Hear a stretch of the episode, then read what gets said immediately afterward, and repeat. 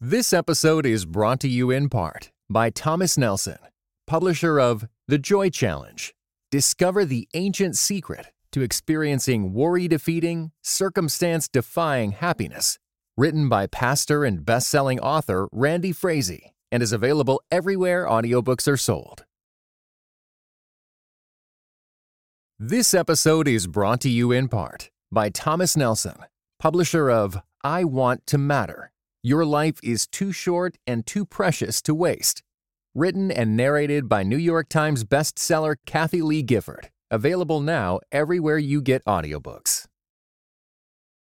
Hello, everybody. Welcome to the Truce Podcast. This is the show that uses journalistic tools to look inside the Christian church. We press pause on the culture wars in order to explore how we got here and how we can do better. And we're doing something I really don't think I've done on the show before, which is to have a roundtable discussion with a group of friends because the first five episodes of season five have been pretty dense and pretty heavy. So I just I thought I'd invite some of the guys that mean a lot to me in my life and have a conversation here. Um, so just to go around, I've got uh, Ray McDaniel, who's pastor of First Baptist Church in yes, sir. Thank you. Jackson, Wyoming. I got Nick Staron, who's a stand-up comedian, improv comedian, brother extraordinaire. Uh, well, hello. Hello. Nice Vocal actor for the Truce podcast too. Vocal Don't actor. forget that. That's all these guys in some ways. Andy Pearson, who is here, is a good friend of mine. Uh, we have some very deep conversations. Probably the best red guy I know. You should meet more people. should meet more people. Um, and so all of these guys have heard the, the same episodes y'all have heard, the first five episodes of season five. And I just thought we'd get together to talk about them. Uh, first of all, I was thinking, how has fundamentalism shaped your life personally? I'm sure it has, but I can't really, I don't, I can't put a place for it because most of my walk has been following guys like Ray, who who preach a Jesus that is having dinner with sinners and not judging them there, just just being with them. So most of my walk's been following people like that. I would say for me in the last few years, uh, I've just noticed it's like a ratchet strap where just people keep tightening that ratchet strap a little bit more, a couple more clips here and there. And so some of our relationships, uh, familial and then, you know, even just romantic relationships have been much more difficult because of that kind of tightening down uh, and that ratcheting on, on fundamentalism. So I, I'd say for me, like it's actually been quite stressful the last few years to see that, that tightening. Well, which I find interesting because we grew up listening to fundamentalist radio and and grew up with it. And so I, for theology, for me, for a number of years, was just fundamentalist theology. Me too. I didn't know anything else. Right. Um, so that was kind of the world I grew up in, and, and in some ways, it provided a lot of comfort and a lot of answers. And so that's one of the things that I think uh, has stuck out to me in this working on this season has been that uh, life is is very complicated, especially in modern in the modern world. You think about uh, you know just trying to be a competent adult and oh, I've got to be able to pay my bills, and I need to know where the DMV is and all the paperwork I need to fill out there, and how to file taxes, and how to get my kids to sports and register there for, for school, and all those things. So, when it comes down to religion and, and, and Christianity, and if there are simple answers that I can have, uh, it makes life a little easier. You know, there's that comfort in these simple answers. And so I, I, think it was kind of an interesting and not not altogether bad way to grow up. It, it, was just coming to be an adult and then meeting people who I've been told to be afraid of my whole life, and then be like, wait a second, you aren't terrifying. Yeah, you don't actively hate me, and that that was a real eye opener when we got to college and met people who were not only different than us, but also many who had never even heard the gospel before and growing up listening to fundamentalist radio, it's like if you grew up in the United States, you had either chosen Jesus or you had rejected him. There was no third option of hey, maybe nobody ever told you. Mm-hmm. And so that that was a, a, real shock for me. So it's uh, it's been interesting to see this resurgence. It's it's almost uh, bringing us back cyclically back to our beginnings. I think finding your people is something that uh, human beings seek out. They want to know who, what group they belong to. Teenagers are looking for which group they belong to. They're trying on different personalities and things like that. And if you have a ready-made group, I mean, I've been in church since you know nine months before I was born, and I grew up in a in a small rural town, like a town of less than 500 people, and our church was one of five in that town. 500 people, one of five. And it was very much uh, fundamental, dispensational, premillennial, and it had all of those things that, that you've been talking about in this season. And so I think back on my my walk or my um, I've mentioned this in church one time before. I think about my time in my childhood, and I we were a part of the a, an association of little Southern Baptist churches, and we played softball against those other churches. And I had a hard time believing that West End Baptist Church was Christian at all because they could not really be Christian if they acted like that on a softball team.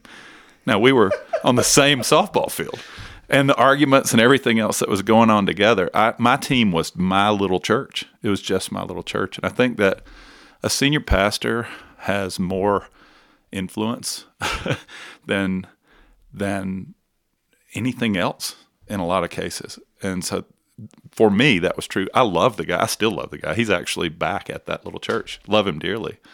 Um, but his theology became my theology just because that's where I was receiving all that was going in, everything. It was from the song service, which we had the the late great Planet Earth songbook. It was part of our repertoire. And songs like Your Redemption Draweth Nigh. You know, if back then it seemed so real, then I just can't help but feel how much closer his coming is today. But can you uh, just mention for those of us who don't know, what was the Great Late Planet Earth? Oh, the late great Planet Earth was um, Hal Lindsey. Hal was? Lindsey, yeah, Hal Lindsey, and it was it was uh, it was kind of left behind before left behind. It was that sort of thing. But I remember our whole church going to LaGrange, Georgia, to watch the late great Planet Earth on a Sunday evening instead of having Sunday night church. It was the biggest thing that had ever happened. You know, biggest strangest thing that had ever happened. And then, yeah, that movie was big and strange, but it was it was very much from that one perspective, premillennial, dispensational. This is the way it's going to go down, and there were you know images of tanks and everything else. It was, it was, um, it was very very real. It was a very real part of what the milieu, I guess, where where I was raised. That was that was the only Christianity that I had ever been exposed to. I, I- should say that I, I, in making these episodes, was really concerned about talking about premillennialist dispensationalism because I don't want to sound like I'm attacking. Right. uh, but mostly just to demonstrate that there's this sort of negative bent towards history and, and this idea that everything's going to go down so uh, pretty bad. So mm-hmm. we may as well just divest in some ways and let it burn. Like I was saying in the, the one episode, I was again concerned about bringing up John MacArthur Yeah. for various reasons because he has a big following and I don't want to just willy nilly offend people. But that idea that that you, we can just kind of poison people, we can just put whatever we want into the water and into the air because you know it's all going to burn anyway is not really being a good neighbor. creation care is the is I think a proper response to consider that this is a creation we've been given and we should take care of it. That's that's creation care is the new term Oh, I for, like that. for that. Yeah, and which I think is a good response to the let it burn. Uh, that's not that's not good. This podcast is like, why would he talk about Russia? Why would he talk about this? Why would he? There's that that starts it off, and then you go, oh, our reaction has only been 50, 60, 70 years on that, right? Some of the things that are these deeply held things, we can't, they can't change this. And it's so aggravatingly political, and we don't even realize that it's new, you know? And so you do a great job of pointing that out. Sometimes it's a slow burn. I'll have to give it to you. It's, it takes a while to get there. But then it kind of unmoors the things. It, it cuts us loose from some of the things that we really shouldn't be tied to. And I, it's really important. It's important to say, you know, this is Christ and this is following Christ. And then these extra added things that have been added on here, that's not that's not really following Christ. That's in some cases it's being manipulated. And I think that that's what you're pointing out, and you do a really good job of that. The, I, I think in some ways you hand hand it back to the listener and say, kind of you have to figure out how to go forward and do better, right? Don't tie yourself to things that are not Christ. Let other allegiances fall aside. one of the things that uh, has been coming back to me in my own thoughts has been the reality that, especially in season three and then here in season five, the threats have been real, which is, is I think, important to say. Communism and socialism were and are real threats globally. And so in season three, that fear of communism and socialism that caused us to do a whole bunch of wacky and wonderful things, um, it, it was a legitimate, it was a response to a legitimate fear.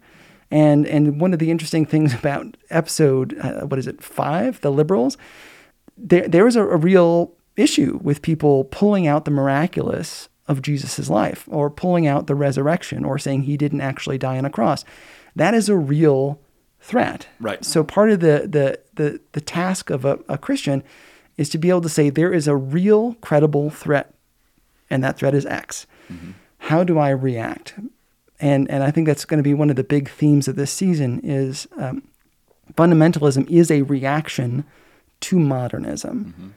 So, what will our reaction as listeners be to fundamentalism? Mm-hmm. And, and, will it be creating a whole new movement where we synthesize everything and systematize it and put it in a book and tie it in a bow? and, and then we can say those people are bad and we're good.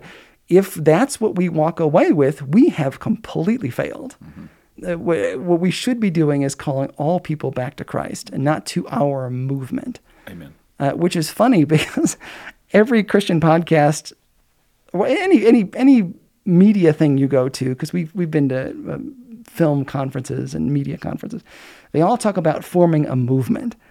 And if if if I can be a success at all, I can tell you, truth should not be a movement. like this show, I have failed you if the, if we start a new movement the, the, the goal should always be just bring people back to Jesus. You don't need all the other filigree um, that's in, involved, even though it's comfortable. Uh, something you've already touched on here is it's hard to it's hard to hold nuance. It's hard to hold two things that aren't the same, right, at the same time. And you, how comfortable you are with ambiguity to answer all the questions, like let's say the dispensationalist have studied the Bible. It's a very, very good, it keeps scripture on a very high plane and it considers that God has spoken and we should listen to what he has said. Now, in some ways, he has spoken, we should listen to what he says, and we start putting things together that were contextually never meant to be together, probably. But answering all the questions to, to get to a ready made setup, a ready made answer, and go, okay, everything is here. Now let's see if we can fit all the pieces together in just the right way and then proclaim that this is the right way to see this. You know, it's also something to do with nuance here. We want for the peop- the outsiders to be monolithic. You know what I mean? If in my little group and in yours it sounds like too, you had people who were not believers had already rejected Christ, right? And you want to be able to understand them and in a lot of ways, demonization or vilifying the other is what it came to be about. I don't I don't think that that's a good thing at all. Uh, but when you consider that nuance is hard to hold, it's hard to s- differentiate. I think it's good that you chose Mr. Fundamentalist, who wasn't a fundamentalist, right? He got that nickname from people making fun of him, most likely. Do you don't think so? I haven't gotten there yet. I haven't either. I've only listened to five episodes. Oh, okay, gotcha. In the research, I haven't got. I, I, I, I don't know where the name came from, but he he he enjoyed it. Um, well, because the term Mr. Fundamentalist or fundamentalist didn't exist until 1920, and he died in 1925. So it's not like he could have it for very long.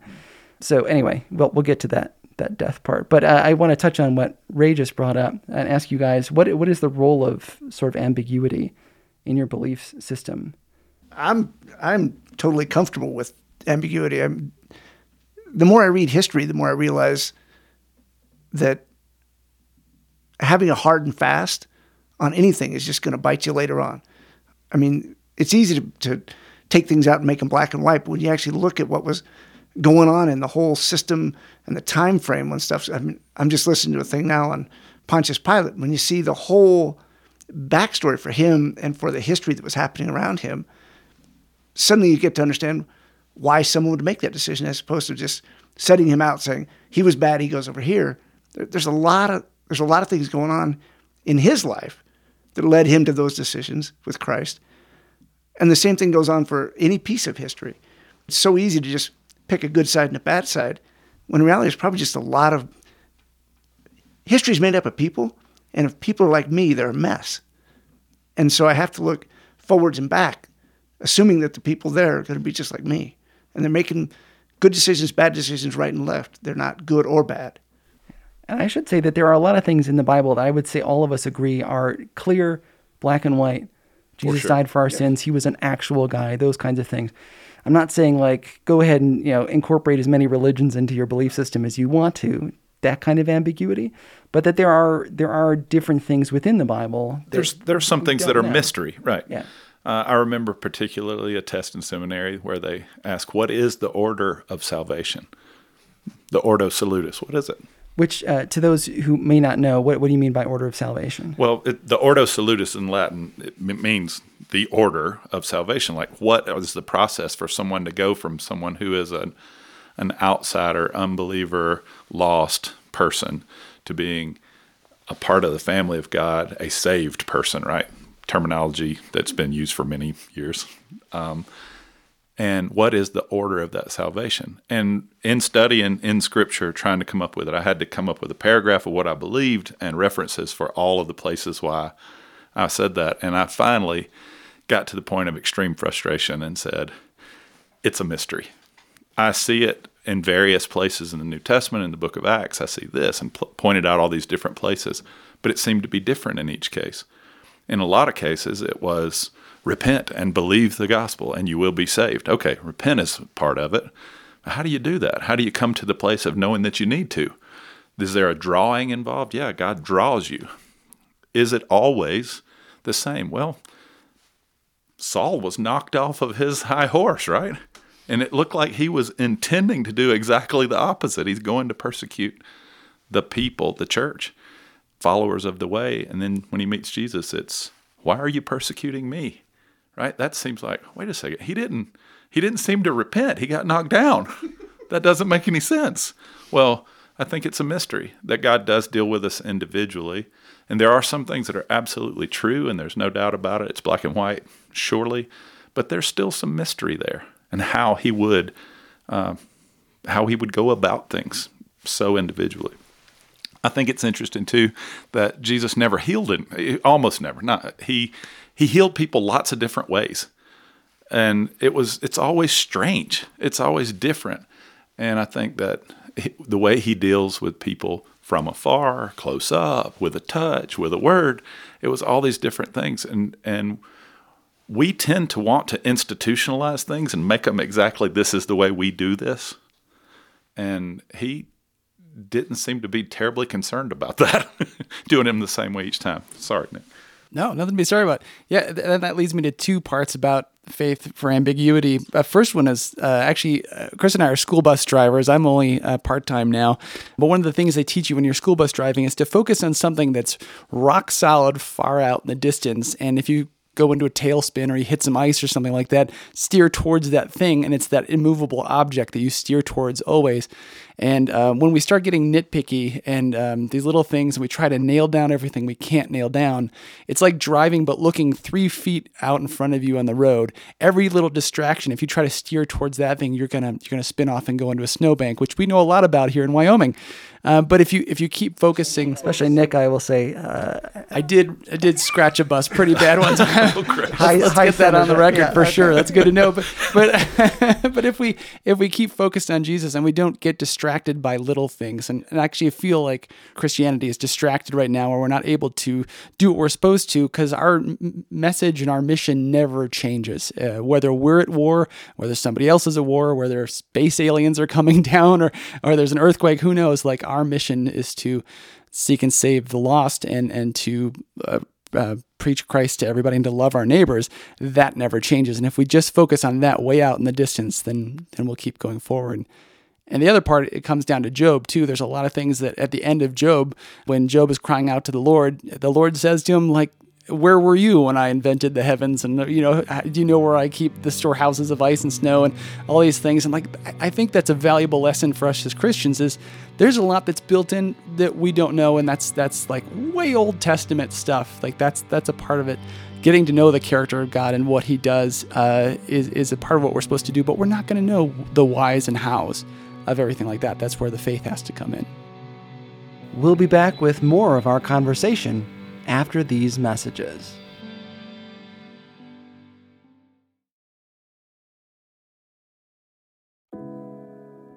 This episode is brought to you in part by Thomas Nelson, publisher of Nine Lives and Counting A Bounty Hunter's Journey to Faith, Hope, and Redemption, written by Duane Dog the Bounty Hunter Chapman.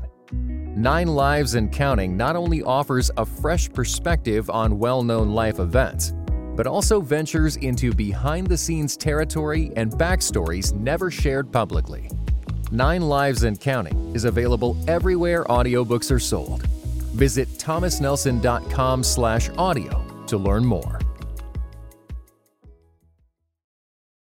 One of the, the, the fascinating parts when, when beginning learning about all this stuff over a, like a year and a half ago when I started researching this season was this idea that postmillennialism was the premier way of thinking right up until right about World War One, which is kind of unbelievable. We've only been like as as Americans, we've really only been premillennialists for just over hundred years. And, and there were premillennialists before that, of course, but um, like you know, D.L. Moody preached he was a premillennialist, but it didn't really come in vogue until World War One. Um, so it, it was kind of a shock to my system because I tend to believe I, I fall into the belief that it has always been like I think it has has been when it hasn't, and even dispensationalism was a sh- big shock to me to find out it's not even 200 years old. Uh, it's not even one tenth of all Christian history. Dispensationalism has existed. Andy, you look like you had something you wanted to say about that. Well, it was just when you when you're talking about the the time frame. I'm thinking so, and something that Ray just said that we get bombarded. Well, you know, pre World War One, we didn't have as good a communication setup. World War One, and that time frame brought a lot of communication changes that that really allowed us to know not just what our neighbor was doing, but what the guy across the country was doing, so that their tragedy became our tragedy. When, mm-hmm. it, when it used to be that something could, I mean, you could have a death in your family and not know for six months, eight months, a year that someone very important to you had passed. So now we get it, get it constantly. It's very difficult for people to take that moment to step out of the stream of all this information that's hitting them. Again, that's why I like history because as you read it, you go, "There's really nothing new under the sun. Everything's coming to an end, and then it doesn't. Sooner or later, someone's going to be right, and he's going to be right by luck. Some guy's going to say it's tomorrow. By golly, there he got it right. But we can't know, and we shouldn't live to know. We should be living to get your house in order, not because Jesus is coming tomorrow, but because he said, "Get your house in order." Right. And once it's in order, then just live. Just don't worry about when he comes. You're ready. That's a good word. Yeah, I, I would push back on on the Push. journalism thing. It's been very good for me because I it, it seems very immediate our news world. But if you read about the yellow journalism of the 1890s and William Randolph Hearst and all that, and I touch on it a little bit in the uh, episode about the Spanish American War. Absolutely. Um, uh, these most of these guys haven't heard. It was also very prevalent back then when these large corporations were running newspapers and people were getting their information from newspapers. And depending on what party they were affiliated with, that's the way that the news was presented. Uh, and so there are actually some people who would argue that the Spanish American War was started by William Randolph Hearst. I don't agree with that, but because they were pushing the war so much because it would be good for paper sales. Um, I, I don't think that's true, but there are, there are folks who argue that. So it, it is not new that we have an onslaught of news. Uh, it's just that sort of in, in the cycle of history, it comes in these waves where it goes from being, you know, good and reliable and to being, well, we can't really trust much of this. it, I'm just going to throw up the devil's advocate here. Yeah. Has it ever been good and reliable? Well, it was better. I mean, you people would hold up like the Edward R. Murrow era, where Murrow was better. Better, but it's never been good. I mean, for me, one of the eye-opening moments for me with journalism was to recognize that their job wasn't to tell me a story. Their job was to sell me an ad. right. And once I got that, it allowed me to read the paper and watch the news in a much different way. To understand that this is their job to get me to come here. Once I realize that, then I don't then I can choose better. I one of my little things I challenges I've had I wanted to bring to Andy is I want him to report anything, like make a news report about anything. and then we can talk about bias because having done the show, it's really very difficult to present any kind of message at all. Uh, to open your mouth and not not display incredible bias. With, with naming the naming the thing truce and saying pressing pause on the culture wars is a brave thing to do. It's a very very courageous thing to do, and I applaud you for it. But if there are people who are admittedly on the left, you're going to look very conservative. And if there are people that are admittedly on the right, you're going to look like a bleeding heart liberal. I can't believe anybody would listen to this guy. And that's your that's the danger of being the peacemaker and trying to say, wait a second, we have gotten off track and we've gotten so polarized that we can't have a conversation. I think that it's time for denominationalism to die. I think that that's the case. I think if Jesus prayed for unity in the garden, he really wants us to be unified. I think that that's something that's very real and very close to the heart of God. And if we cannot find our unity in Christ, then there's a problem. It shows fissures that are cultural and political rather than Christian. And so I love what you're doing. I've loved every season of it. I think that it's fantastic. And I, I think it's a bold move. I know because I try to just say what it says. I have a very high opinion of Scripture, but I've been too exposed. I've been now exposed to enough different systematic theologies, you know, the dispensational versus reformed, Arminian, Calvinist, hyper forms of both, all of these things. I, I do trust what the Bible has to say. And I think that if we're pressing pause on the culture wars, which I think is beautiful, and we examine the evidence, we know that Scripture is here to stay. Uh, if we examine that and we present it for what it says, I believe that God is then able to do exactly with it what He wants to do with it. So that's that's where I come down on this, and I think, hmm, maybe a lot when I hear something coming from a specific systematic theology. But when I hear scripture, I go, how do I, how do I deal with this before Almighty God? How do I take this passage where He's presenting a proud Pharisee and a humble, contrite woman? How do I take this for me personally today, right now? And I think that that gets down to um, the heart. And we're either going to re- respond in pride or humility. God opposes the proud and he gives grace to the humble. So any proud statement of, I have this right, all the rest of the people that came before me were fools. Yeah, that's, that's putting yourself in a bad position because God opposes the proud, but he gives grace to the humble. And so if you can take the text in humility, submitting your own will to the will of God, then I think that I think that he will direct. He says that he will. I believe he will. So let's do that. Can I bunny trail for a second? when you said it, to get rid of denominationalism, my brain just lit up. And I was thinking, okay, what does that look like? what what do we look like if we don't have, as you said, the group? What do we look like? Christians. That's the first time. I'm, I'm, that just sounds amazing. Well, I can I if I could be devil's advocate for a second. Uh, we're coming up on some episodes talking about D.L. Moody, who was uh, probably the most famous person in his day as far as evangelism, as far as Christianity goes. Uh, died at the tail end of the 1800s. Uh, big, powerful force, built schools, hospitals, uh, eventually a radio network that came later, uh, publishing house, all these kinds of things. Seminary. Seminary uh, a bunch of his lieutenants, the guys that kind of were in his orbit, are the guys who created the fundamentalist movement. Uh, Moody was not a fundamentalist himself, but he platformed, if you will, to use a modern term, a bunch of the guys who would spark the fundamentalist movement. One of the things I try to argue in that is that uh, these guys created their own kind of fiefdoms, their own little kingdoms within Christianity, and then they could go to battle with each other and fight for things and and have their own little ecosystem where they didn't need anybody else outside of their ecosystem. The the benefit of a denomination, if I can say, is that had, there can be repercussions on a ministry that is misbehaving. Mm. The American way of doing things pulls out accountability. Mm-hmm. Um, even in the show, I, I do have you know all y'all listen to it, and, and Nick especially has to deal with me yammering on all the time in the kitchen about the episodes as I'm figuring. It's out. only a little bit of missed sleep. It's not a big deal. Not a big deal. But uh, you know, I there is very little accountability even for this show. Uh, so I think one of the things that uh, I. I, I look for, you know, in denominations is like, okay, well, at least sometimes they can provide accountability. But but it's accountability based on ready-made answers. This is the way we answer these questions, and so we decide in committee that this is the way that we answer these questions. And behaving badly is when you don't answer the questions the same way.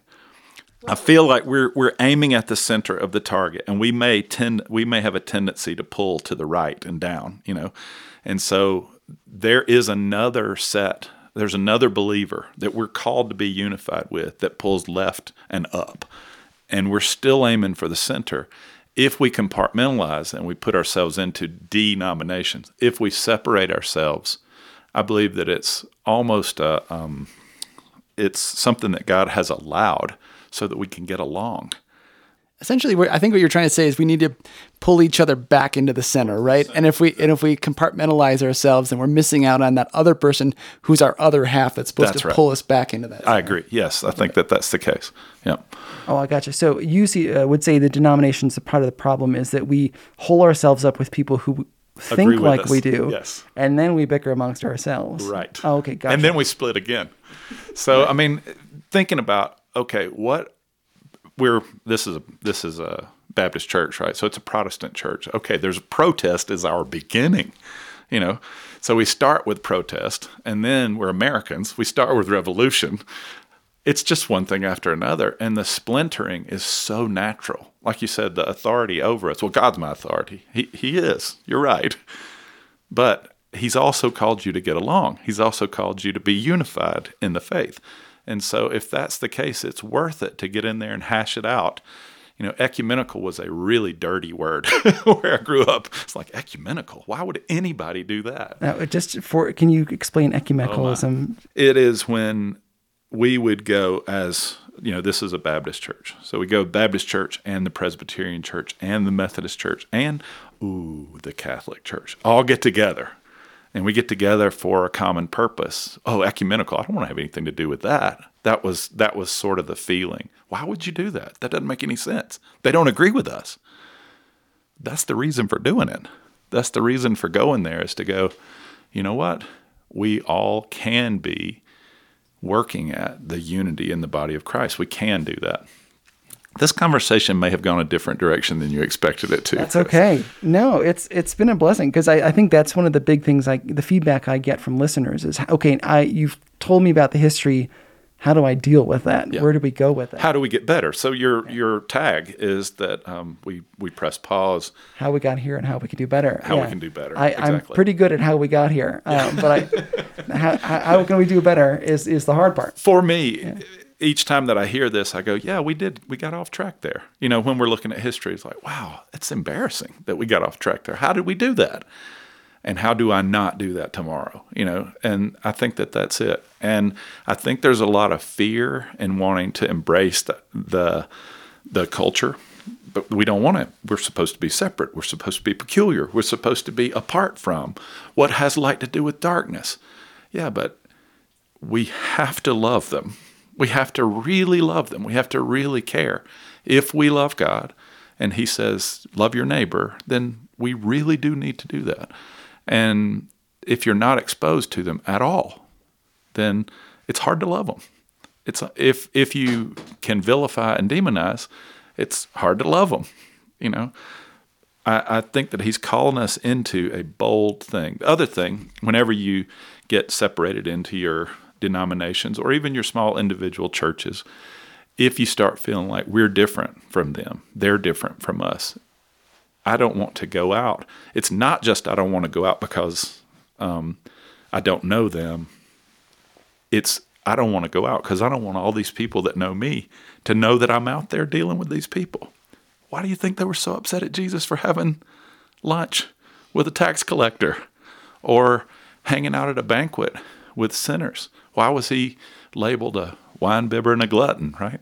Because he was he was actually getting out of his little group and he was pointing it out over and over that he was getting out of his little group. I think we should be doing it because we have received the love and forgiveness of God. We recognize that fact. It was grace that brought it upon us. It was not anything we had done ourselves. And so we should be acting mercifully and graciously and lovingly towards our community. I like what you said in one of the earlier episodes this season about we can't be a people about the ends. We have to be about the means. And the means is really, it is the Great Commission that as you are going, right? Go ye therefore. As you are going, be making disciples, teaching them to obey all that I've commanded you. It doesn't just say teaching, it says teaching them to obey all I've commanded you. The best way to do that is be obeying all that God has commanded of us. And so loving Him is first, and loving our neighbor is just like that. Jesus says it's that this it, it follows. Loving God means loving people, and so if that's the case, it's going to bring humility because we are not always loving. We're not always helpful, you know, and overall, if we keep looking down the line, I think Nick's right about that steering into the swerve, steering. Don't do that. Yeah. Don't do that. Find that distant object and keep your eyes Yeah. on it. yeah. yeah, the, maybe I said it opposite from what I meant, but you know what I mean. Looking at that and aim towards Steer that. where you want to go. steer where you want to go. Yeah. exactly. Yeah. Well, d- thank you so much, everybody, for coming. Uh, we're going to hang out for the Patreon supporters. Who's going to have a little extra chat. So if any, if you donate a little bit each month, you can hear special bonus conversations like what we're going to be having here. Uh, I want to thank everybody who came out tonight, and just uh, uh, everybody, just to the audience, say thank you. And I want to hear from you. So if you want to write in, you can email me at trucepodcast at yahoo.com or uh, send me a message on uh, social media or however you want to do it. But thanks again to everybody. God bless y'all. Keep doing the work of the Lord. And God willing, we'll talk again soon.